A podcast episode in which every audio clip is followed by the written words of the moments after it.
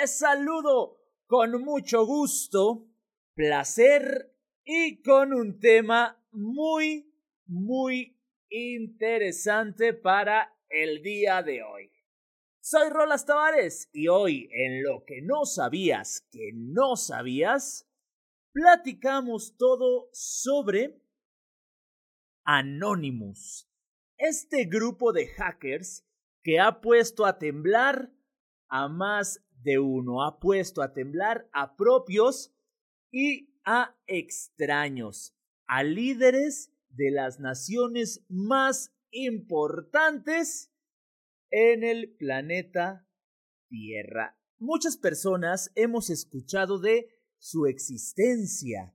También hemos visto la máscara que es como su emblema, su, su símbolo, su sello distintivo.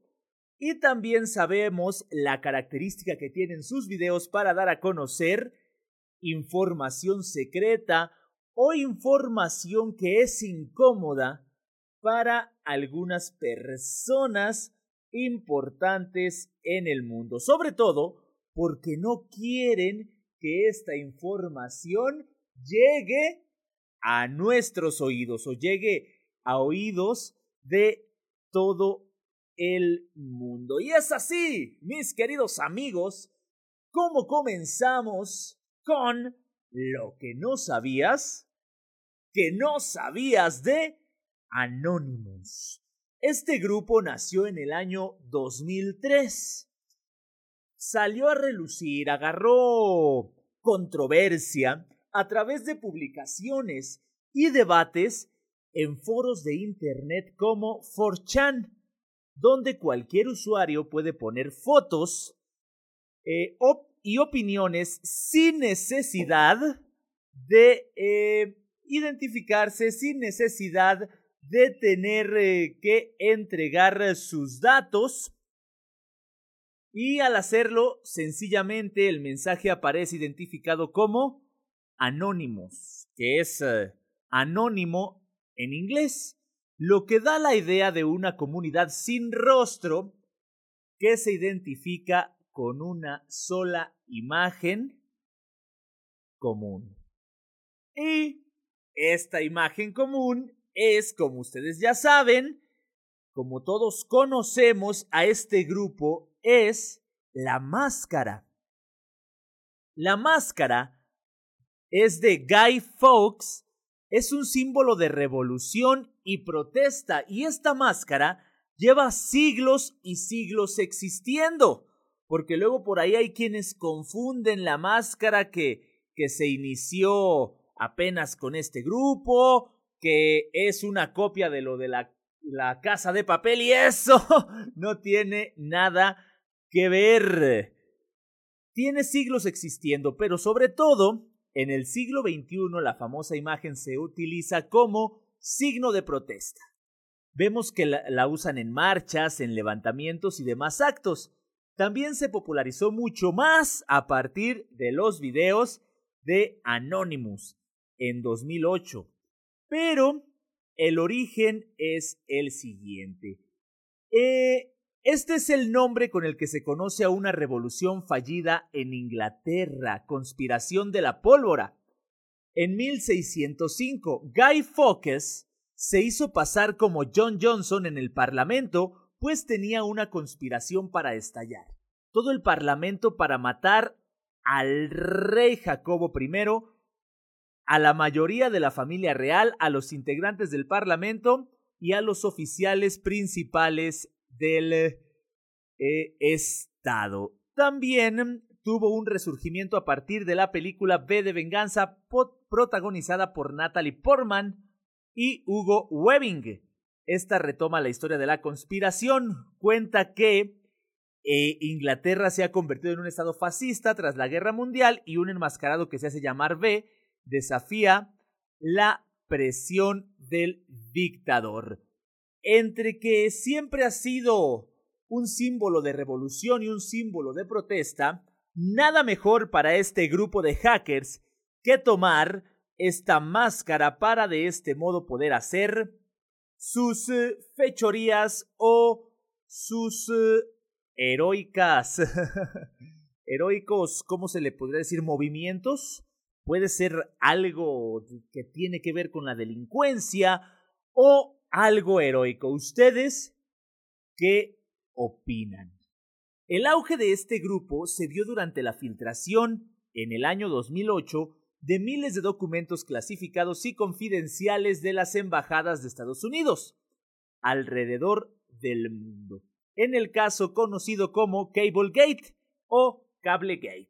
Bah, y que se dieron a conocer a través de la página de internet Wikileaks, creada por el activista Julian Assange. En el programa anterior hablamos un poquito acerca de este, este Julian. Las filtraciones del Cablegate, así como otros cientos de documentos clasificados del gobierno, empresas y hasta inteligencia militar, desataron la persecución contra Assange y Wikileaks.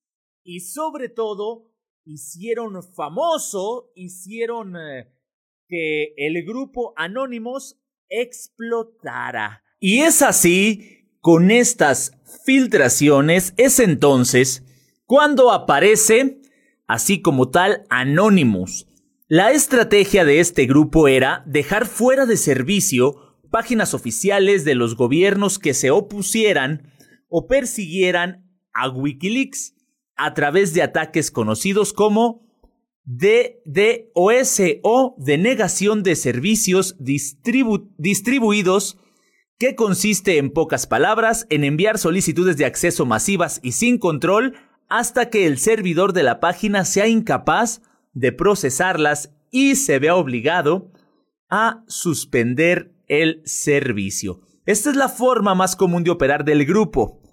Por allá en Colombia han sido varios los casos de ataques para tumbar páginas oficiales, pero el primer antecedente ocurrió el 20 de julio del 2011 eh, cuando en medio de lo que llamaron Operación Independencia, el grupo de activistas hackeó las cuentas en Twitter del entonces presidente Juan Manuel Santos y del expresidente Álvaro Uribe Vélez.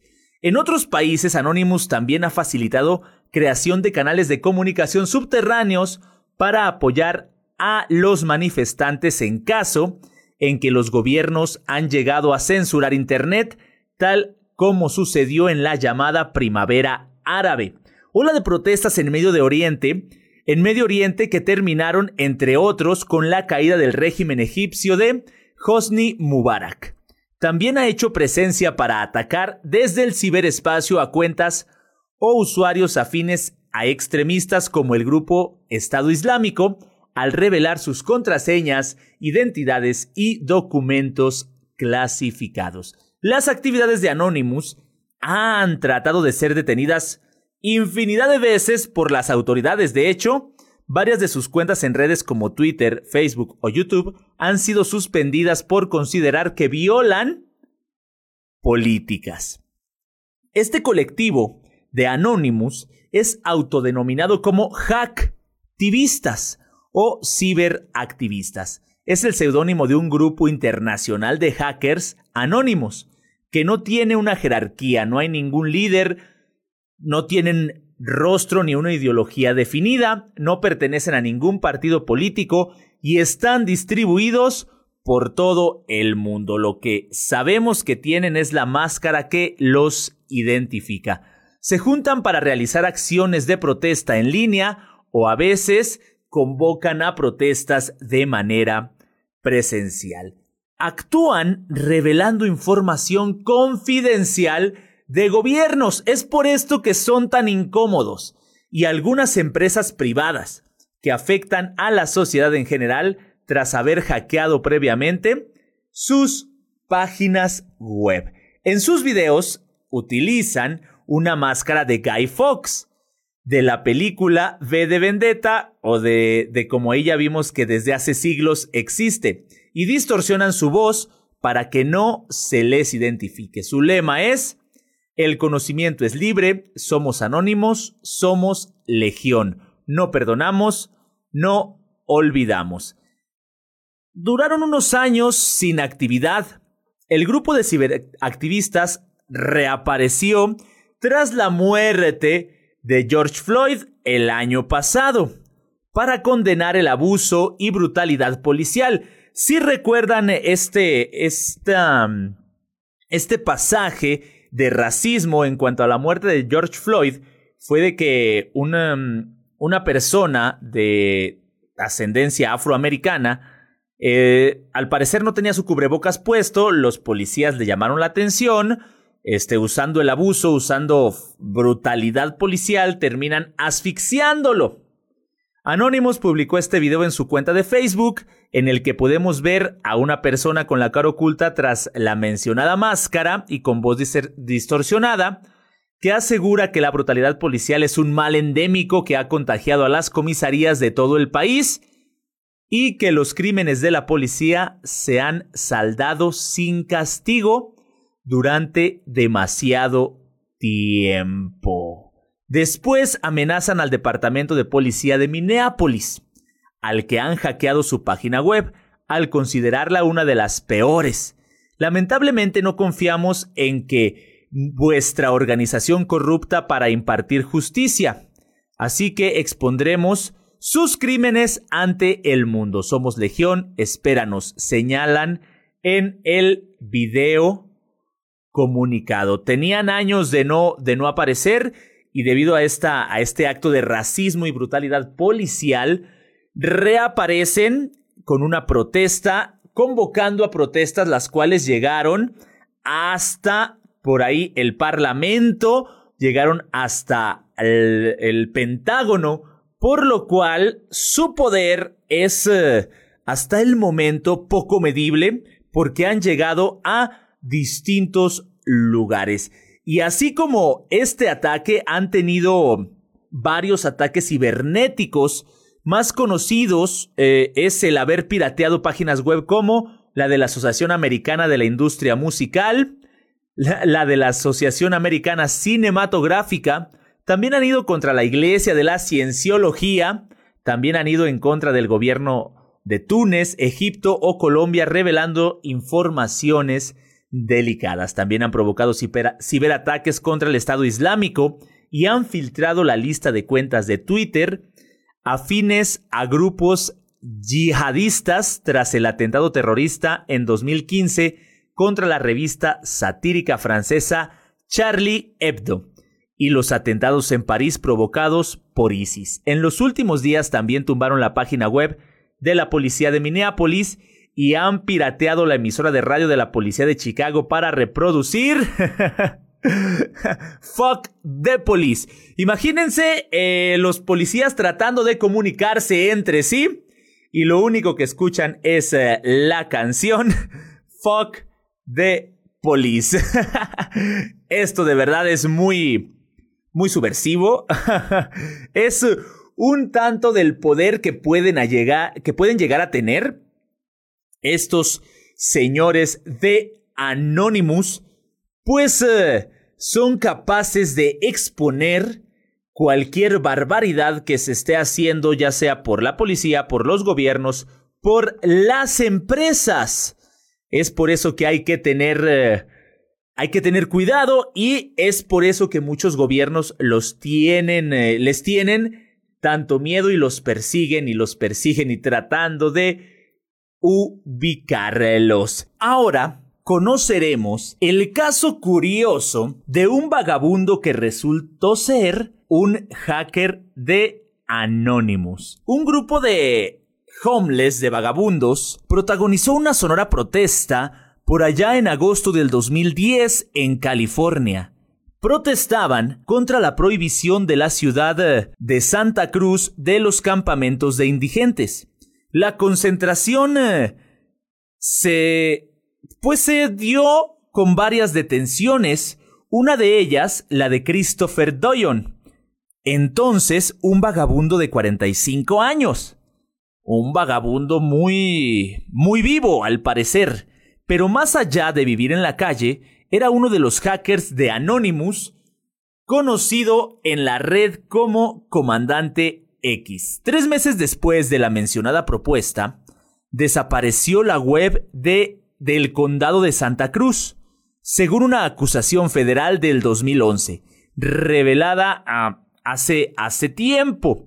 Una acción que se atribuye a Dojon, pero no ha sido hasta este pasado 11 de junio que el hacker ha podido ser detenido, pues durante este tiempo ha residido en México, el país del que ha sido deportado a principios de mes según el Departamento de Justicia. Ahora se enfrenta a cargos eh, tanto por el ataque cibernético contra el condado de Santa Cruz como por eludir esos cargos federales. Este vagabundo escapó de la ley de su país durante todo este tiempo, no obstante, no ha tenido reparos en difundir su historia. De hecho, protagonizó el documental El rostro de Anonymous, en el que se le ve agitando una copia de la acusación, producida por la televisión canadiense TVO. Dojon critica a Estados Unidos por su desigualdad social y política. Además, en una entrevista previa al documental, Dojon critica que la élite estadounidense no quiere ver a mendigos ni a tiendas de campaña y que lo que ocurrió en Santa Cruz no es un caso aislado. Está sucediendo en ciudades de todo el país. Inicialmente Dojon huyó de Estados Unidos a Canadá, donde pasó siete años viviendo en las calles de Toronto. Según el coproductor del documental, Ian Thornton, que fue quien lo descubrió y le propuso rodar el documental, este, según una, una entrevista del 2014 en New Yorker, Dojon se describió a sí mismo primero como un activista, comparándose a sí mismo con el disidente político de la década de los 60, Abby Hoffman. Dijo que se mudó a Santa Cruz en 2010 para unirse a un movimiento social llamado Peace Camp, donde finalmente se convirtió en líder hasta la protesta de verano que condujo a su arresto. Fíjense nada más qué tan eh, avivado, qué tan listo o qué tan eh, escurridizo era este señor de 45 años, ya que estuvo mucho tiempo eh, escapando de la justicia de Estados Unidos pero no estaba escondido, estaba rodando un documental en el cual hablaba de este grupo de hackers, en el cual eh, decía muchas cosas acerca de esta organización. Y resulta que no, no lo encontraban. Por ahí se fue a Canadá, por ahí anduvo también acá en México. Y cabe resaltar que por ahí este, este grupo de Anonymous también filtró unos videos, eh, si ustedes los recuerdan, de cuando nuestro expresidente de la República Mexicana, Enrique Peña Nieto, tomó protesta como tal, eh, como presidente, eh, hubo algunas protestas y manifestaciones donde lo único que se escuchaba eran abucheos y eran pues situaciones en las cuales no era bienvenido, no era del contentillo de muchos que estuviera ahí y esos eh, videos y esas protestas siempre se, se escondieron, siempre se, se callaron, siempre buscaron la forma de hacerlas a un lado, aunque este grupo de hackers no perdonó y en un momento en la página de la Sedena eh, publicó estos eh, videos que mostraban la realidad de la toma de protesta de nuestro expresidente Enrique Peña Nieto.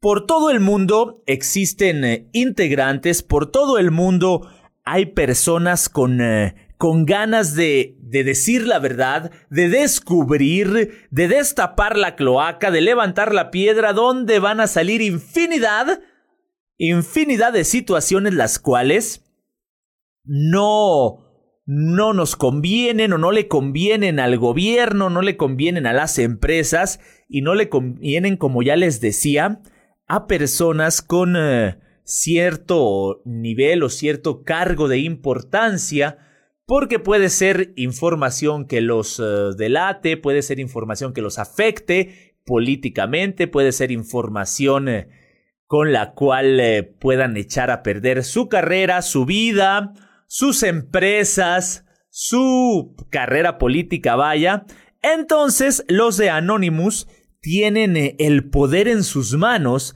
al eh, tener eh, esta, esta gracia para poder realizar y hackear cuentas de gobierno y sobre todo negarle el acceso tanto a los creadores como a quienes desean entrar y en lugar de ver la página como tal, vean lo que a ellos se les antoja. Una revolución moderna, una revolución distinta, pero una revolución que de verdad ha hecho muchos cambios, una revolución que de verdad ha desclasificado muchísima, muchísima información. El WhatsApp 449-278-9663. Comunícate conmigo. Déjame tu mensaje en el que me digas, Anonymous, ¿para ti son héroes o son delincuentes? Son villanos. Porque el uso de esta información sin em, corroborar o información sin confirmar puede afectar, vaya, a muchas personas. A lo que ustedes piensan, Anonymous, héroes, vengadores eh, o delincuentes. Porque hacer uso de información sin el consentimiento de los afectados es, eh, no es legal que digamos. o hacer uso de información eh, no precisamente corroborada o no precisamente auténtica puede ser algo que afecte de forma definitiva a algunas personas o a algunas empresas. Y ustedes se preguntarán, ¿cómo es un ataque de Anonymous? La compañía de seguridad Imperva realizó un análisis acerca de los métodos que este grupo de hackers emplea para llevar a cabo sus ataques y las soluciones específicas que poseen, tales como un cañón de iones de órbita baja u otra que permite el lanzamiento de un ataque de DDoS desde los navegadores móviles. ¿Qué hay detrás de sus ataques de denegación de servicio? ¿Cómo se coordinan y eligen a sus objetivos? Son algunas de las preguntas que yo y me imagino que ustedes también se han planteado en torno a este grupo de hackers que se han hecho un hueco eh, en esta esfera mediática a nivel mundial con su defensa del tráfico libre de contenidos y las críticas al sistema político establecido. Unas cuestiones que ha tratado de resolver el informe Hacker Intelligence Summary Report The Anatomy of an Anonymous Attack, realizado por esta compañía de seguridad y que analiza todo lo acontecido en un ataque de Anonymous contra un objetivo que la empresa prefiere no develar y que tuvo lugar durante 25 días allá, allá en el año 2011. en primer lugar, señala este documento, el ataque de Anonymous se compone de tres fases distintas, empezando por una delicada dedicada al reclutamiento y comunicación una segunda para el reconocimiento y ataque a la capa de aplicación. Y por último, la que implica el ataque por denegación de servicio, DDoS, eso es lo que significa, a la web del objetivo elegido por el grupo. Una decisión que se toma principalmente a través de los canales de redes sociales, especialmente Twitter, Facebook y YouTube medios empleados también para reclutar voluntarios que participen en la campaña de hacking en la primera fase. De este modo, puede verse que los hackers experimentados constituyen tan solo una pequeña parte de los voluntarios, estando más activos principalmente durante la fase de reconocimiento y ataque a la aplicación. Es decir, los hackers con mayor experiencia tienen la tarea de sondear en busca de vulnerabilidades para después llevar a cabo los ataques a las aplicaciones, como los efectuados por inyección SQL para el robo de datos. Destaca el informe de esta empresa de seguridad Imperva que los servicios de los profanos en materia de hacking son utilizados únicamente en la tercera fase. Su misión es la de ayudar en la perpetración de un ataque de denegación de servicio, siempre que el intento de robo de datos a través de un ataque a la aplicación no haya funcionado. Para llevar a cabo todas sus acciones, Anonymous ha desarrollado algunas herramientas de ataque personalizadas, como es el caso de el cañón de iones de órbita baja, y otra que permite el lanzamiento de un ataque de negación de servicio desde los navegadores móviles. Sin embargo, el grupo también utiliza herramientas ya disponibles para la búsqueda y explotación de vulnerabilidades de aplicaciones web durante la fase de reconocimiento y ataque a la aplicación. Eso sí, a diferencia de los hackers que actúan con ánimo de lucro, Anonymous rara vez utiliza las técnicas comunes de hacking como botnets, malware, phishing o suplantación de identidad. Ellos lo, lo hacen con el único fin de exponer los malos manejos de gobiernos, de empresas, de personas que están dentro de algún grupo importante o que están liderando algún estado o país. Sobre todo cuando se trata de abusar en cuanto a la sociedad. Lo hacen como una revolución desde su trinchera, pero una trinchera la cual es eh, muy espaciosa, una trinchera que llega desde el lugar más escondido del mundo hasta los eh, edificios más altos y grandes.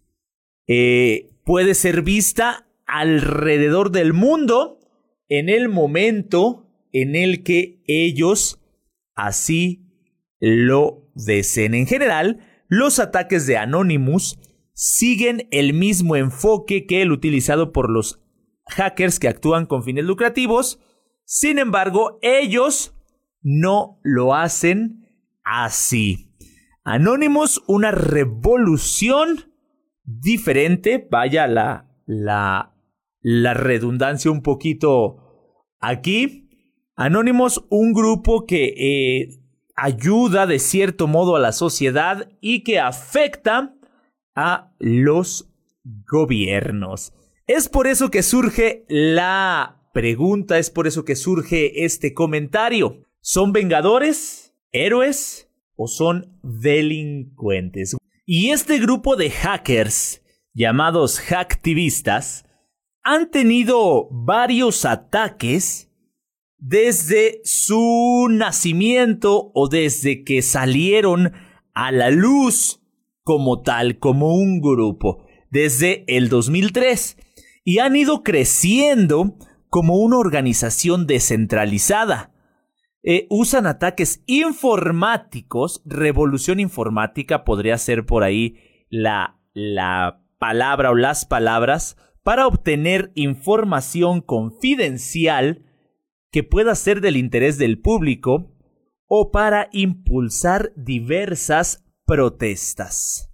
La organización ha regresado al foco de atención em, uniéndose a las protestas como ya les comentaba hace rato, contra George Floyd, esto en el 2020, amenazando con liberar información vinculada a Jeffrey Epstein, conocido pederasta, y con filtrar datos de crímenes realizados por oficiales de la policía. Crímenes que como saben o como se sabe y como sabemos, nunca son pagados como deberían.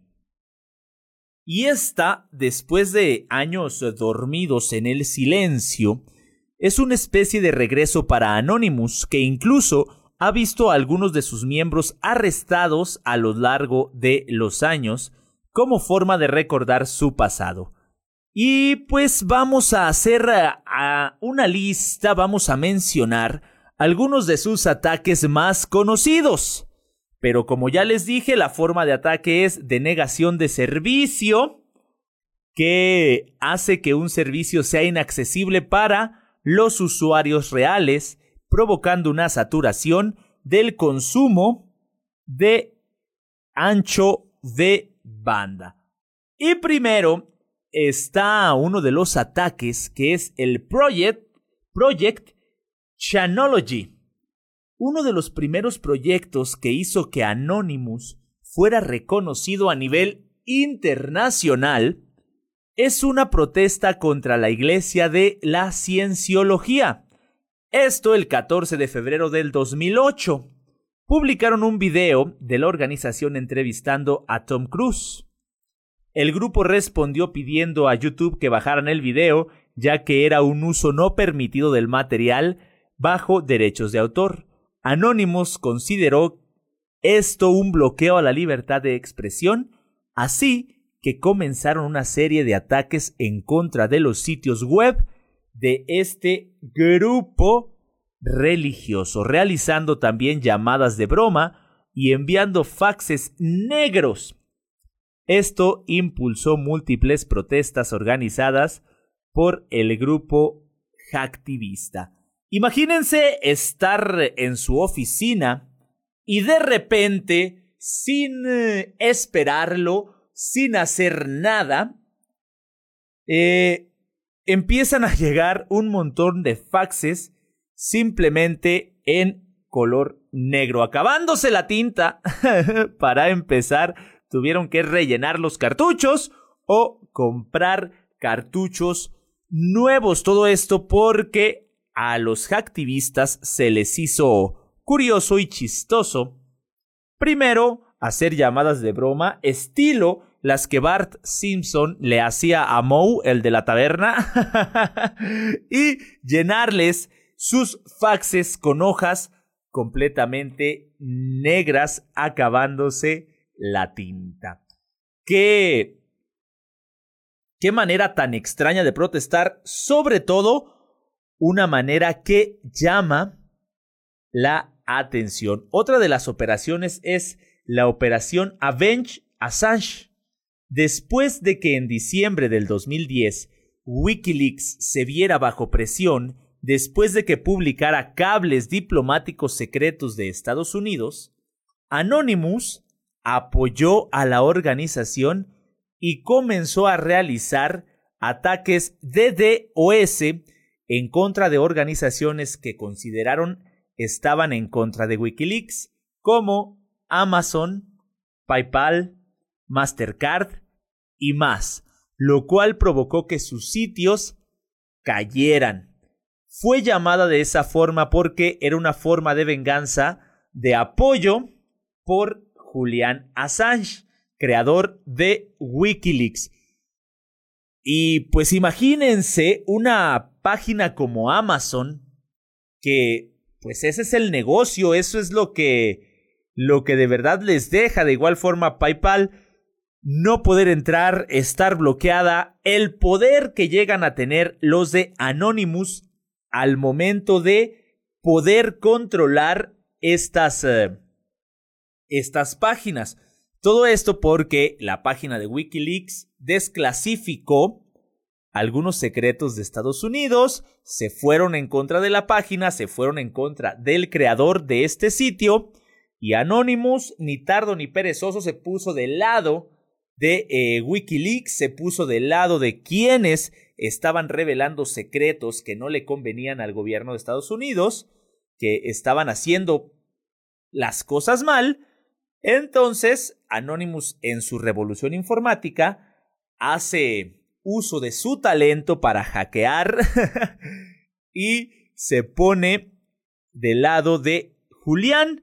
Y es por esto que pues llegan a crecer y a crecer y a crecer y a mostrarle al gobierno de Estados Unidos que pueden hacer, que saben hacer y que si los provocan, lo van a seguir haciendo. Estás en lo que no sabías que no sabías. Y otro de los ataques, que también es de los más importantes, de los ataques más famosos que han hecho crecer eh, a este grupo, es el HB Gary Federal. Uno de los momentos más punks de Anonymous, Aaron Barr, jefe ejecutivo de HB Gary Federal, una agencia de seguridad, afirmó que se había infiltrado en Anonymous y que revelaría información importante del grupo. Casi de forma inmediata, miembros de este grupo comenzaron a atacar el sitio web de la firma y tomaron control de los correos de la compañía,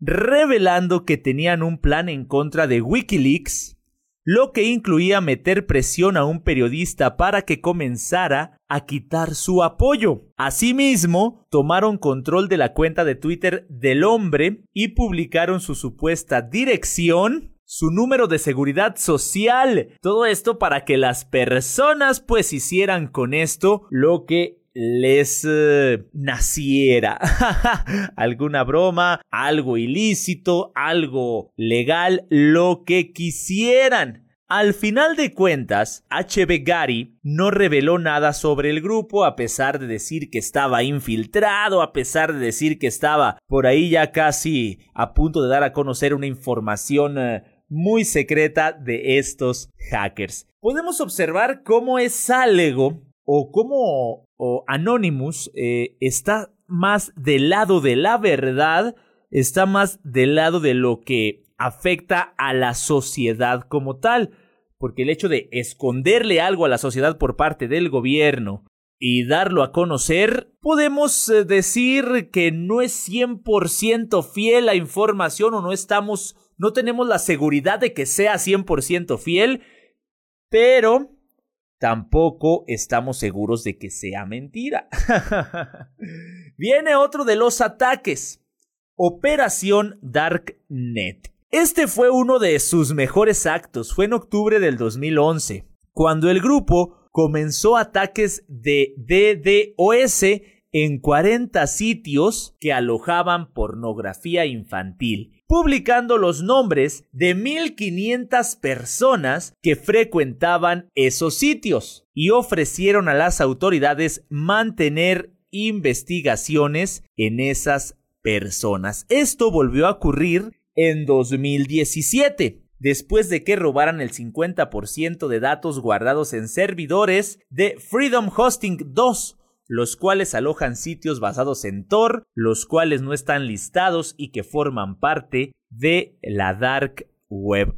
Ahí está, exponiendo a pederastas, exponiendo a personas que son gustosas de observar pornografía infantil. No sé por qué las autoridades no logran eh, dar con ellos, no sé por qué las autoridades eh, no los encuentran si estos eh, hackers de Anonymous hicieron por ahí un par de, de movimientos en sus servidores, en su computadora, y en cuestión eh, de minutos ya tenían en Twitter la lista de las personas, de 1500 personas que frecuentaban estos sitios de pornografía infantil. Es sencillo, es nada más que quieran, es nada más que se pongan de acuerdo los gobiernos, las autoridades y encuentran y dan a este tipo de personas pederastas.